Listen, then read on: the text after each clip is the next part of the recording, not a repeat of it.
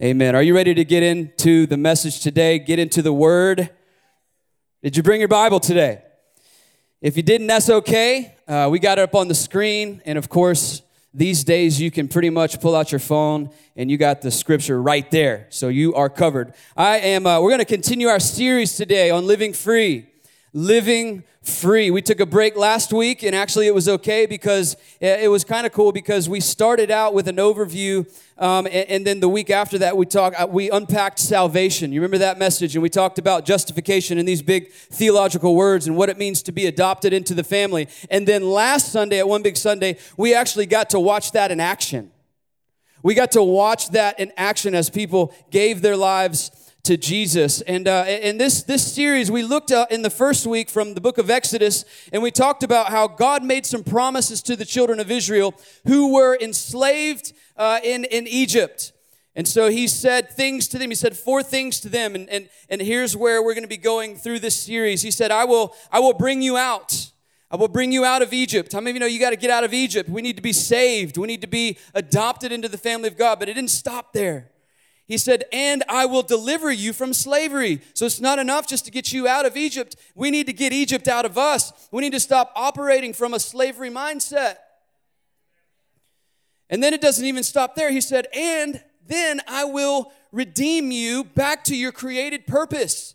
In other words, then it's not just about getting Egypt out. It's about you discovering the gifts inside of you and who you are in Christ and being redeemed and restored back to your purpose on this planet. And then he says, and I will take you as my people, meaning at this point then it's not even just about us anymore. We lock arms with the body of Christ and we make a difference. And so today we looked at I will bring you out. We uncovered some things regarding salvation, and today we're going to talk about the second I will, and it's I will deliver you from slavery. It's going to be good, guys, and we're probably going to camp out here for the next 3 weeks because this is where most Christians miss it. We get saved, and God brings us out, and He delivers us and from brings us from darkness to light, and then we don't know what to do from there. And then we live our lives with a slavery mindset, never quite getting free and never quite tapping into the things that God provides for us. So we need to understand how to live free, how to get Egypt out of us. Romans chapter 12 today. And listen, I did a series about a year and a half ago, and we talked, it was a series that was called Transformed, and I preached from these two verses. And if you came up in our youth group, my wife and I were youth pastors for 8 years here at the church, and listen, you heard me talk about these verses because they are so important for us as believers to understand, to know how to win the battle in our mind. It is the first place of attack that's going to come to you is right here. And if you don't know how to deal with things that come at you that are false, that are counterfeits, you will never live free. And so we've got to unpack these two verses today. We're going to just read them. Romans 12, he says this, I appeal to you, therefore, brothers, by the mercies of God, to present your bodies a living sacrifice, holy and acceptable to God, which is your spiritual worship. Now, I got to pause right here before we go into verse 2 because I have to fill you in on what's happening. You see, Paul, he says, all right, I appeal to you, therefore, based on the mercies of God, he just spent 11 chapters unpacking some pretty powerful truths to these guys. I mean, talking about salvation, redemption, and adoption, and understanding what it means to be a child of God. And he's saying now I'm in chapter 12. Okay, finally, we've got all that. Based on all the mercy and grace of God, I appeal to you now. By the mercies of God, present your bodies a living sacrifice, holy and acceptable to God, which is your spiritual worship. Verse 2, do not conform to this world, but be transformed by the renewal of your mind, that by testing you may be able to discern, oh, this is good, what is the will of God, what is good, acceptable, and perfect. Can we talk about it today, church? Would you pray with me first? Father, we thank you for who you are. And God, in this moment, I just ask you to come and fill this room with just purpose and faith. Awaken our hearts to receive what you have for us today. And Lord, I just pray that if there's anyone in this room that doesn't know you, that they would come to know you as their Savior, Creator, and just receive your love today. We ask it in Jesus' name. And everybody said. So we see these two verses, and we see Paul getting the readers, the church in Rome, he's saying, okay, I've unpacked all this stuff, but he's saying, now that we understand the mercies of God, I need to help you get to a place where you go beyond that and you actually begin responding in a way that lines up with the will of God. So you remember, I said this at the beginning, where what you want to do is what you should do. Freedom is not just the choice to do whatever you want. Freedom is actually when what you want to do is beginning to line up with what you should do. And I told the story yesterday, man. I had a moment as a dad yesterday, guys. I just shared my heart, man. This was real for me, okay? This is real life parenting. And I have a 10-year-old, and my kids were, you know, Saturday we're just, you know, family day. I mean, we just stayed at home. We're like, let's just hang out, you know, and the kids were playing outside, and Jesse and Maria's kids came over, and they were out back playing, and some time was going on. And how many of you know silence is really good unless you have kids? It ain't good when you have kids. Something's going on. And so I get up and I look out the window and I see some hustle and bustle and they're out and I'm like, what's going on? Let me just go check on them. And so I go outside and I walk around and I go around the backside of my house and all of a sudden, out of the corner of my eye, I see my 10-year-old on the roof. No ladder. I was like, how did you even get up there? What is happening right now? What are you? I didn't even know how to react. I mean, like, my son is on the roof. Like, I don't even know what to say to you right now. And just to be honest, I didn't even share this with the first service. Let me tell you what I did. I just sat there, and because there was no ladder. Can I tell you how he got up there? His buddy, which is Jesse Maria's son. She didn't even know this until first service when I told the story. So Isaiah and Caleb get up on top of the AC unit, and Isaiah pushes him up onto the roof. But he didn't realize he couldn't get down. And so when I saw him, I said, what? And when I got over there, I said, okay, what's your plan? And I just stood there. I was like, what you gonna do? You gonna jump and break your ankle? You had this all figured out, right? What you gonna do, Caleb? And he just stared at me. And he kind of scooted to the edge of the roof and looked down and just stared at me again. Like, I don't know what to do right now. I need some help, guys. I didn't know what do you say in that moment? But here's why I brought this up, because, you know, as it relates to our freedom, because people say, well, freedom is just choice. Listen, Caleb had the freedom to make a decision. Am I going to get on the roof or not? And he that in itself is not true freedom. Here's what true freedom would have been. You know what? I could get on the roof, but I know that's not what's best for me. I know that I could fall and break my leg or worse. You know what? I'm making the decision out of freedom not to, and that's what's best for me. So for us, as it relates to the choices we make, just because you can do whatever you want, that's not real freedom. And let me just talk... All right, let me talk to some guys in the room. Can I, for a second? Is that okay, ladies? Just if you every day want to look at porn, but you're just not, because you're like, oh, I can do it, and then you just don't do it, but every day is just white knuckle. You're not free. Now, you can be free. And let me say this to every person in this room. It is not God's will for you to be bound by sin. That doesn't mean temptation's not going to come knocking. Oh, it will. But freedom and maturity in Christ is when you get to the place where you spot I don't want to get ahead of myself.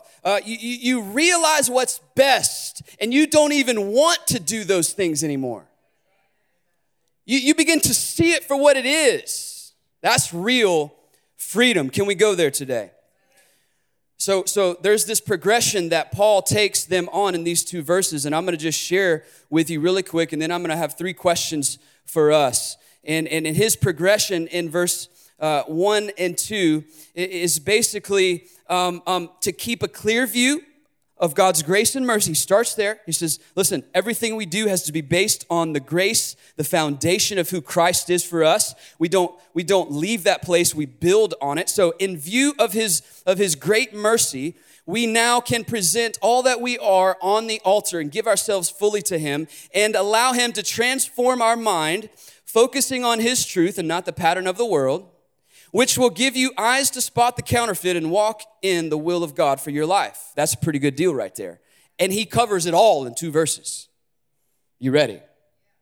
All right. Here's why this is so important. Here's why this is so important. Here's why we're going to spend some time on this, because what happens up here, thoughts will become actions.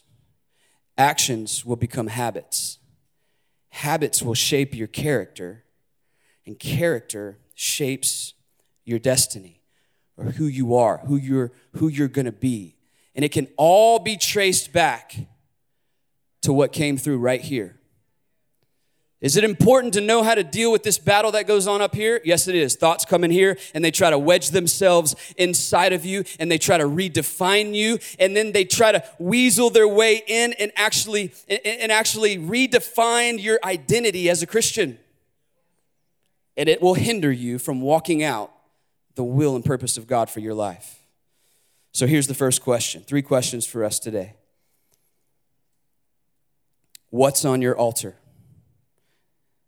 Verse 1 says this: I appeal to you, therefore, brothers, by the mercies of God, to present your bodies as a living sacrifice. A sacrifice goes on to an altar. And he says, holy and acceptable to God, which is your spiritual worship. What's on your altar? He's writing. This is interesting.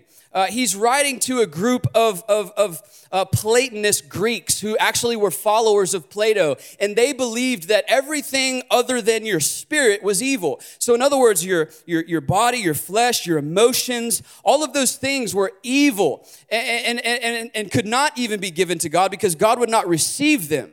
And the only thing that was right in us is our spirit. And so Paul comes right at the heart of that false doctrine. He says, yeah, that's great, but based on the mercies and graces of God, here's what I want you to do. I want you to give everything to him. I want you to lay everything that you are on the altar. And it's interesting, because when you look at a sacrifice on an altar, what you sacrifice, you no longer are in control of. What you place on an altar, you are now not in control of what happens. And he says, so now put your body on the altar of God. And it's the utmost trust, because you're saying, God, I trust you with every single area of my life, not just the ones that I think I can give you. Every single area of my life. And it's funny, because why does he say this? Well, he says, holy and acceptable, which is your spiritual worship. Now, I'm kind of a nerd in the sense that I like to look at Greek words and study these kinds of things out, but does anybody else have a different word for spiritual, which is your spiritual worship? Just reasonable. Did you know that the word in the Greek, if you were to look this up, it actually means obvious? So what it's saying is based on the mercies of God, based on chapters 1 through 11, based on everything I just unpacked to you, now put your whole self on the altar of God. It's the obvious thing to do. Like, it's the only thing now that makes sense. When you look at the redemption that Christ has given to us and the way that he brought us into his fold and his family, and he declares righteousness over us. He has seated us with him in heavenly places. Church, that's good news. And so Paul's like, based on all that, the obvious response is that you would give every ounce of your being to God. It's just obvious. reasonable act of worship. Oh, why did he put that word there, by the way? It's just so interesting because he says that a life on the altar is worship. But see, I thought worship was on Sunday mornings when the beautiful lady right here stands up, my wife, and she leads us in song, and we're in the presence of God and this great worship team and the talent and all. I thought that was, well, it is, but real worship, see, real worship is, it costs something. It's a sacrifice. Real worship is something that costs you something. It's doing what's right. It's living in obedience even when you know it's going to cost you something. Listen, it's returning that money that you got overpaid. Come on now, somebody. It's praying with your kids even though you're tired and you just want to go to sleep or sit on the sofa. It's a sacrifice. It's not trash talking your boss even though they deserve it.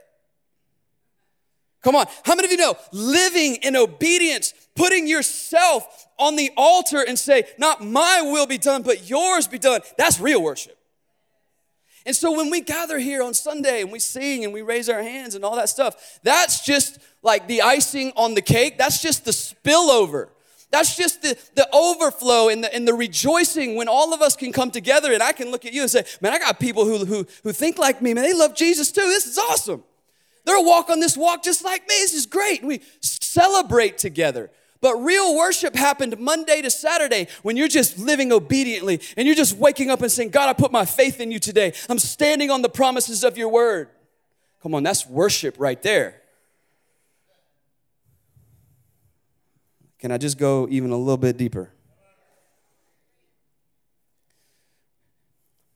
We got to clarify this because some people think, well, I sing real loud in church, and I raise my hands, and I even dance sometimes. I'm jumping, I'm like, I like that stuff, and got my smile, got my Jesus smile on my face. Woo, God bless you. Now, I'm all for that. That's great. But if you're doing that on Sunday morning, but your Monday to Saturday is lived for you, you can keep your hand raising. It's real quiet in here. And here's the thing. Y'all are going to get mad at me, but Jesus said it. So can I prove it to you? Matthew 15:8. I didn't even give her to put this on the screen, but it says, Jesus says, this people honor me with their lips, but their heart is far from me. The heart, the Greek word there means the real you, is far from what you're actually singing. Oh, God, I give you my life. Oh, I'll stand and I just declare all this in Jesus' name. But on Monday, I'm living for myself. Jesus said, there is a worship that is meaningless. I didn't say it. Take it up with the author. He said it. And I say this all to encourage us, not to discourage you or discredit you. I say, maybe you're in that place where you're like, man, I've just been going through the motions. Then God is stirring you this morning to get your affections back on him so that you can get up tomorrow and not feel condemned, but feel encouraged by the grace of God to say, yes, there's a new day for me. And I'm giving it all to Jesus today. It's not going to be lip service anymore. Come on, somebody. I'm not just going to come in here and jump around, man, Monday, Tuesday, Wednesday, and I'm not perfect, but man, I'm on the path and I'm living in relationship with Jesus. This is real worship. So the question, what's on your altar? Is it 50%? I heard somebody say that most Christians can go 98%, but it's the last 2% that's the hardest to give God. What does this tell us? See, here's the thing. Let me just break this down for you a second. Any percentage of yourself, any area of your life that you don't give to God, what you're actually telling him is, I could do this better than you. What you're actually saying, see, we have compartments in our life and we have these areas. We have our social compartment. We have our church compartment. Oh, God bless you, brother. And we have our work compartment. Like, yeah, whatever, yeah, it's Monday again, whatever, yeah, at my computer. So we have our work compartment. We have, the times where we like to have fun and man, I like to play golf or I like to go to the beach or whatever. So it's like our social box and And so we've got all, but a lot of us have these, this one little box back here is kind of private most of the time. Some people, it ain't private. It's like, this is what it is. But we actually say, God, like, you can have these. Just leave me alone right here. Like, I'm good. Yeah, we got that one covered, so you just hang out in the church box and you know, the family, man, bless that family box, right? Man, the financial box, God, if we could just rain down the favor right now, that would just be great. But we need some blessings from heaven. Come on. Oh, but this one back here, no, I got this one. Yeah, we're good. Don't worry about that. What you're saying is, my way here is better. What we're saying is that I will have more enjoyment in life if I keep this doing it my way. So the temptation is, if I give this over to God, I'm going to be worse off. And I don't know about you, but I grew up that way. I knew the truth of God. And the reason I didn't give my life to him until I was 20 is because I thought that if I gave my life and I put my life on the altar of God, that God was going to make my life boring. All my friends were going to be boring. I couldn't have fun anymore. I couldn't, enjoy life because God doesn't want me to enjoy life. He just wants me to be obedient. Come on. And so I thought that. And so I was like, you know what? When I get older and I'm like old and boring, I'll give my life to you, God. But right now I'm young. I need to do my thing. I need to do my thing until I realized that was a counterfeit. It was a counterfeit to keep me from really enjoying the things that God desires for me to have and the peace and the joy that he desires for me to live in every day. And I bought the lie.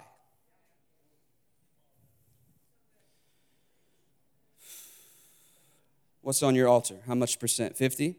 That's not meant to discourage. If it's only 50, then allow the Holy Spirit in this moment to stir you to trust him with the rest. What's on your altar? Second question, are you committed to the process of change? Oh, this is good. Look at verse 2. So he talks about putting yourself on the altar, which is your obvious response, your obvious worship. And now he says, and do not be conformed to this world, but be transformed by the renewal of your mind. This is a process of change. So the second question, are you committed to the process of change?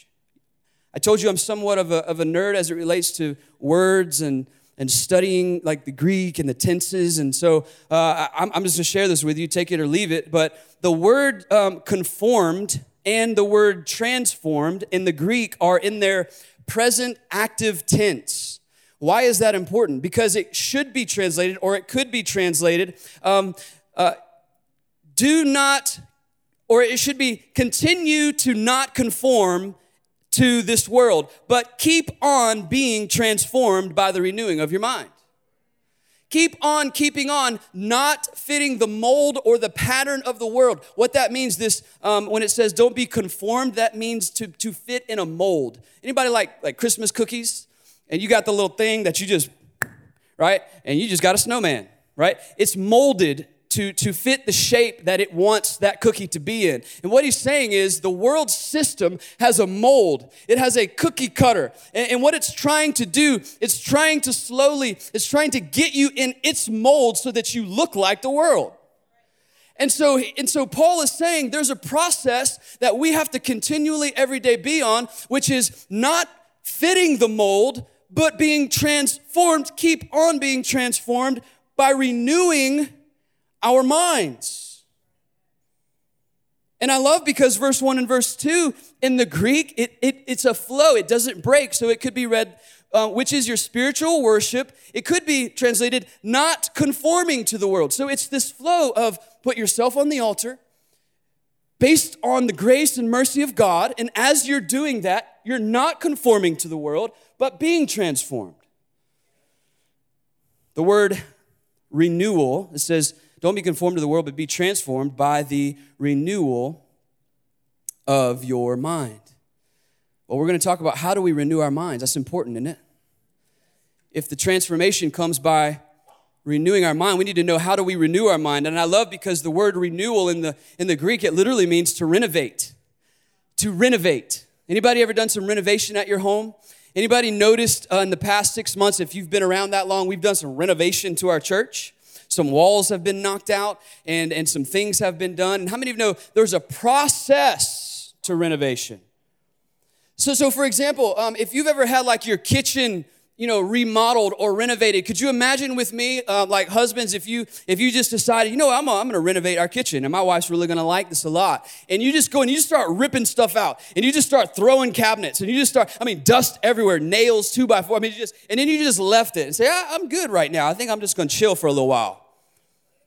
And your wife comes in and she's like, excuse me, that stuff needs to go. And you're like, no, I just feel like, I did some and I'll work on this later. She's going to be like, no, you need to get that out or you need to get out. You choose. The stuff we've done here at the church, can you imagine? Recently, a couple of months ago, we knocked out a wall that kind of divided this room over here. And we thought, man, we're growing too much. We got too many people and they're just crammed up right there. So we just knock walls out. But can you imagine if you came here one Sunday morning and there was dust everywhere, 2x4s, nails, just pieces of sheetrock all over the place, and y'all are like, what is going on? And we're just like, well, we did some. And when we feel like getting back to it, we'll try to clean this up. You would be like, what? I'll see y'all later because this is great. No, there's a process. There's a process of removing things that don't need to be there. Removing things that don't need to be there. I love this because he's using this to refer to our mind. And so what might this look like? You get a crazy thought, or I'll just say I do. I don't know if y'all get crazy thoughts because I do, right? Y'all are holy. I'm just trying to make it, right? I'm just every day trying to live for Jesus. Y'all are like, no, y'all are good. But sometimes you just get a thought and you're just like, whoa, where did that even come from? Just confused right now. Not really sure what to do with it. And what happens is if we're not on this process of renovating, renovation is removing what doesn't need to be there and adding what does need to be there. If we're not on this process, then something out here that's a counterfeit, it comes in and we don't really know how to handle it or what to do. And so it just makes itself at home. And then it kind of comes in, and its job, again, is to redefine your identity. It could be shame, knocking on the door. In first service, I used the illustration of like a hotel. Just imagine that your mind, you're like what do you call the person? Just the front desk person, okay? And shame comes up to the front desk and says, hey, do you got some rooms for me? Like, I need a room. And you're like, wow, man, like, what's your name again? Like, I don't really see shame in the book here. You sure you have the right reservation? Are you sure that, yeah, please let me in? And if you don't know truth, and if you're not renovating your mind, you're going to let that thing in, and he's going to go upstairs and make himself at home. But the renovation process, based on the mercies of God, based on the truth of God, says when he comes to that front desk and says, hey, my name is guilt and condemnation. Do you have a room for me? You got some space for me? And you're like, hold up, let me see. You know what? Actually, I see right here that it says there is no condemnation for those in Christ Jesus, that we've been set free from the law of sin and death, and we are now made alive through the Spirit of God. So yeah, I don't see you on the list here. You got to go. Yeah, so now we're not allowing what's not supposed to be there to stay. It's the constant process of renovating, renewing our minds. Are you with me? How do we do this? Go to 2 Corinthians 10:5. 2 Corinthians 10:5, he kind of unpacks this a little more here. This is Paul again writing to the church in Corinth. You know what? I'm going to just start from verse 3. Because it's really good. For though we walk not in the flesh, we are not waging war against the flesh. For the weapons of our warfare are not of the flesh, but they have divine power to destroy strongholds. I wish I had time to unpack this more. Look at verse 5. We destroy arguments and every lofty opinion raised against the knowledge of God, and take every thought captive. What does it say? To obey Christ. What's this look like for us, church? Here's what it looks like. A thought comes in. It's not from God. The Bible says through the renovation process of being on the altar that if something doesn't line up with the Word of God, it says to take it captive. This word actually is a military word, and it means to be led by a point of a spear. So now you've got this crazy thought that comes your way that's going to try to lodge in you and keep you from living free. You line it up against truth. You realize that it's a counterfeit, that it needs to go, and you point the spear to it. You take it captive and say, "You get off my porch." And it goes. You don't even give it thought anymore. If you don't do this, your thoughts will start to control you, and you will live in bondage. You ever met somebody who's been saved 20, 30, 40 years, knows Jesus, but just can't live free? They are losing the war up here.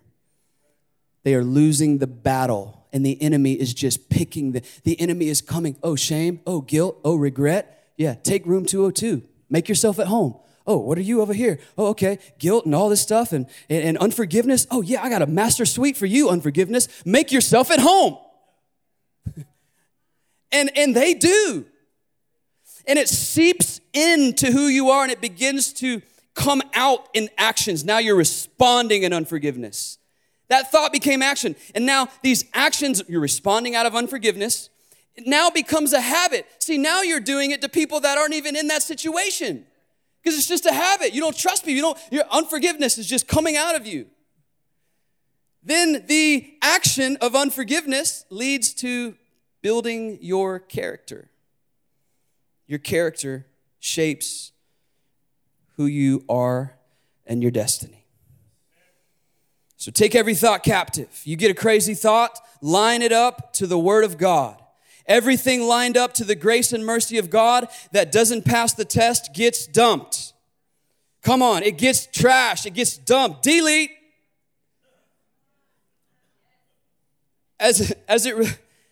We've done a lot of work to this church, right? And I got to tell you, I don't think my wife heard this first service. But see, I love my dad. I don't know where he is. He's probably over there right now. But my dad, he's a worker, man. Like he's working all the time. He's trying to get things done. He doesn't necessarily always have the taste that my wife is trying to accomplish here. And so sometimes he does something and he's like, man, this is going to look great and it's functional.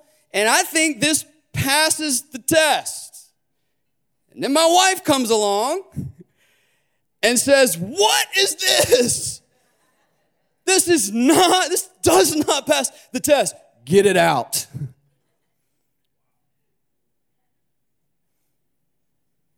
Anything in your life that doesn't agree with what God says needs to go. Are you battling with, whatever it may be? Regret? Come on, depression? Are you in agreement with depression? Are you in agreement with anxiety? So where you've dealt with it for so long, you have partnered with it?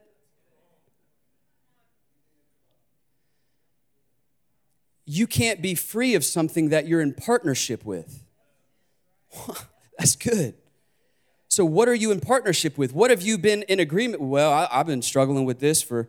I've been struggling with this thing for so long. I probably just struggled with it my whole life, partnering. I just feel like maybe God can't deliver me from that. I've been struggling now for 2 years. Maybe it's just who I am, partnering. So you have covenant with things that you shouldn't be in covenant with. And the only way to break a covenant is to make a greater covenant. Come on, somebody. Is to make a greater covenant than the previous, and it nullifies the previous covenant.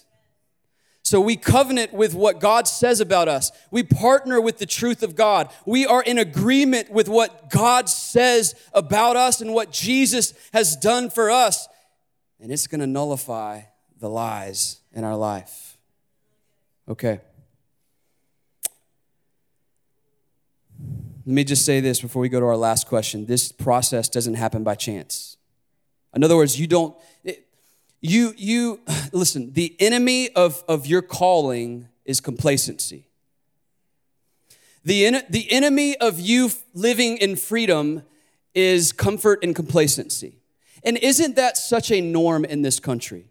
Because think about it, we have a job, most of us have enough money to get by, and we've got our car, and our kids, act okay unless they get on top of the roof. But beyond that, things are okay, and things are good, and I've got clothes, and things are generally okay. And so I'm just in kind of cruise mode.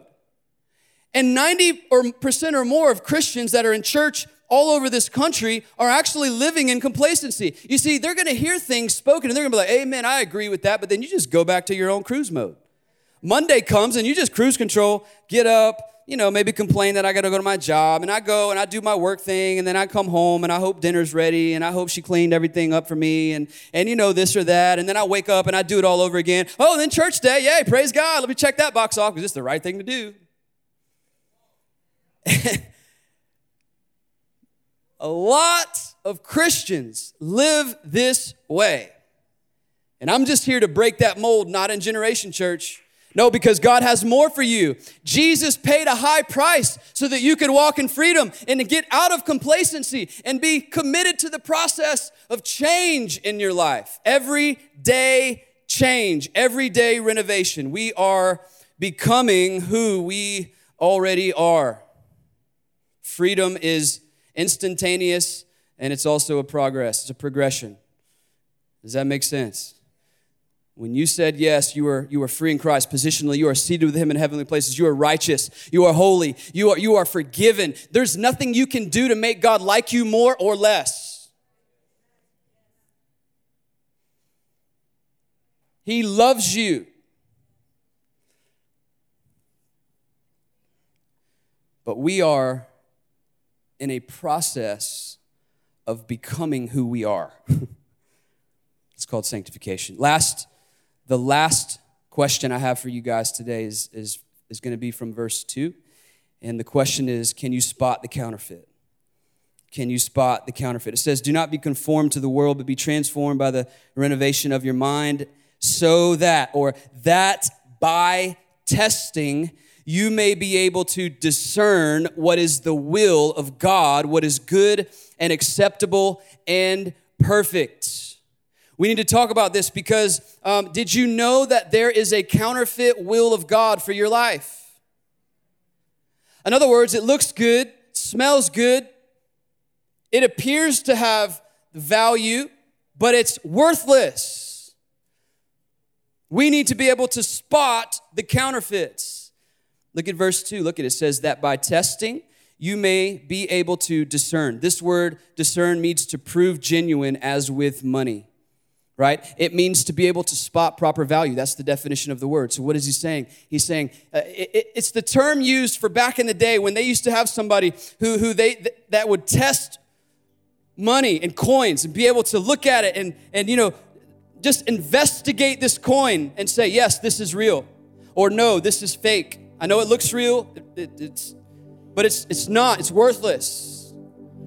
And he's saying that there's a progress. There is a place that God wants us to be where we are, in our transformed mind, able to spot the counterfeit that comes to us and says, hey, I've got something great for you. Yeah, I know you've been struggling in your marriage, and I know your husband's lazy, and I know all he does is come home and gripe and complain, and he wants dinner ready, and he's not even nice to you. Oh, and by the way, when's the last time he took you out on a date? And you're like, yeah, that's true. Hey, guess what? I got this person over here.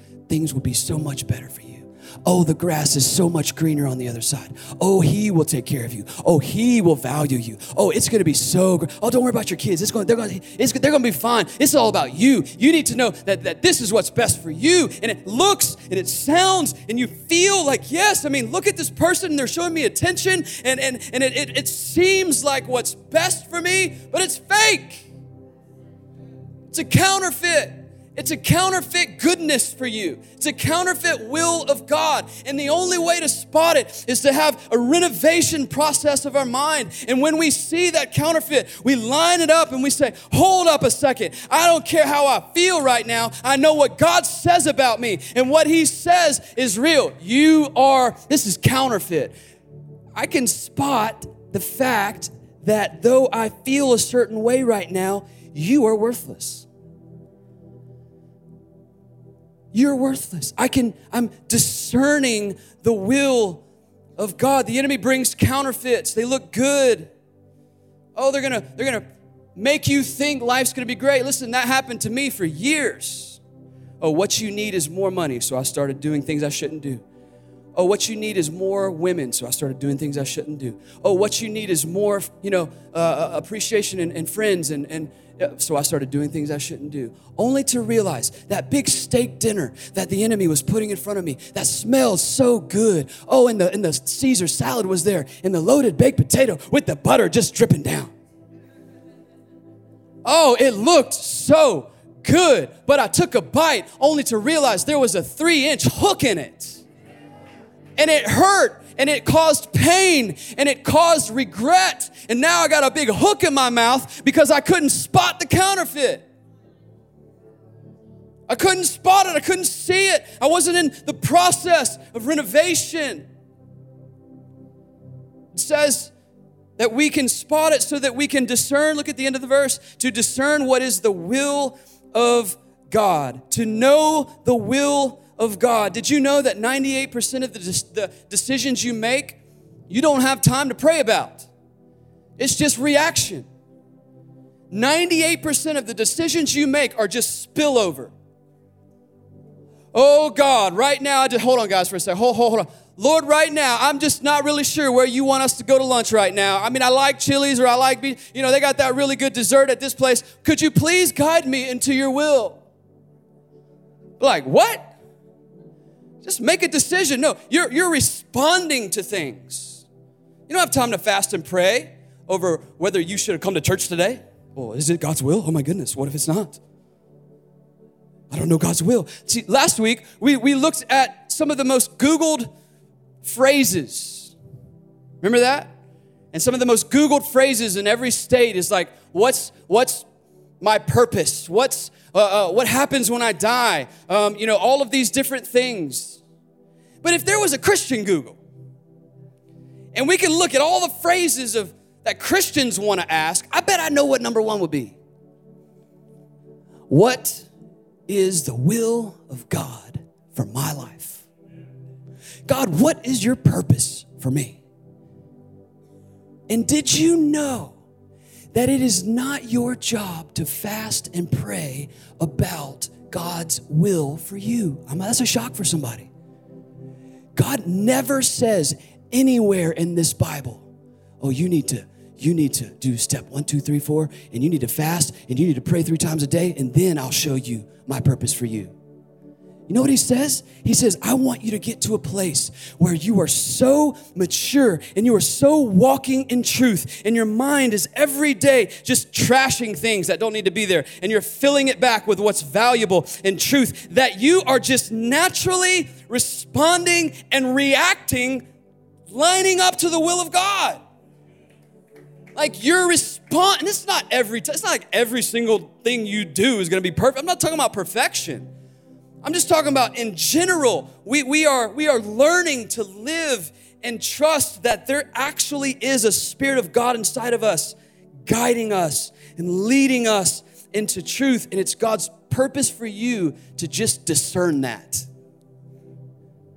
to just spot it, It's okay if you're at the place where you're fasting and you're praying and you're just, Lord, I don't know if I should leave and leave my husband and leave this and do that. I'm just not really, that's okay. But I'm just saying there's more, God. God wants to get us to a place where I don't even have to pray about this. This is not God.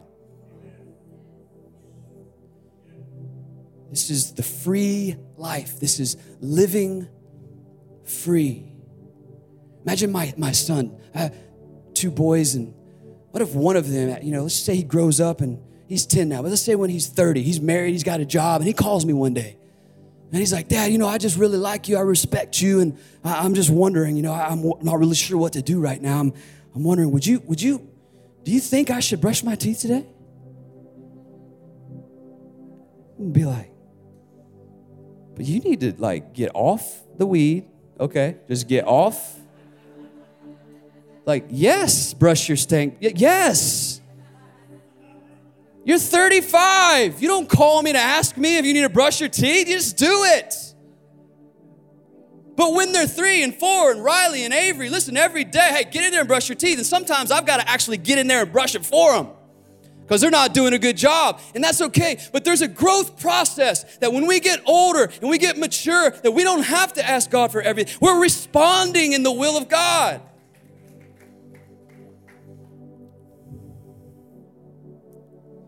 It's seeing through a renewed mind. It's seeing proper value, and it's spotting the counterfeit. So let me recap, and we're done. The process of freedom. It's grounded on the mercies and grace of God. It's grounded on who Christ is and what he did. It's presenting ourselves now to him. It's putting all that we are 100% on the altar and saying, God, you can have full control. It's being committed to the process of change, the renovation process, every day, lining things up with truth and filling ourselves with what God has said about us. And then trusting that the product is that we're going to be growing and responding and spotting the counterfeits that come our way and living free and making a difference. Would you pray with me this morning? Father, we thank you for who you are. Thank you for your word. Thank you, God, that you, even in this moment, are speaking to some people who have been complacent. This is what I feel very strongly right now, is that there's people in this room who, Jesus, you have a relationship with him, but you've been on cruise control. You have not been committed to the process of renovation and to the process of change. And you are just in this place of just ineffectiveness. And maybe you're in here and maybe there's a big hook in your mouth because you took a big old bite of a steak and there was just and you're hurting because of that. That thing that you did that you thought would bring you peace is not bringing you peace. So you find yourself at a place of not knowing where to turn. And I'm here to tell you today that you need to turn to Jesus, that there's hope for you. This is not the end, but the beginning for you.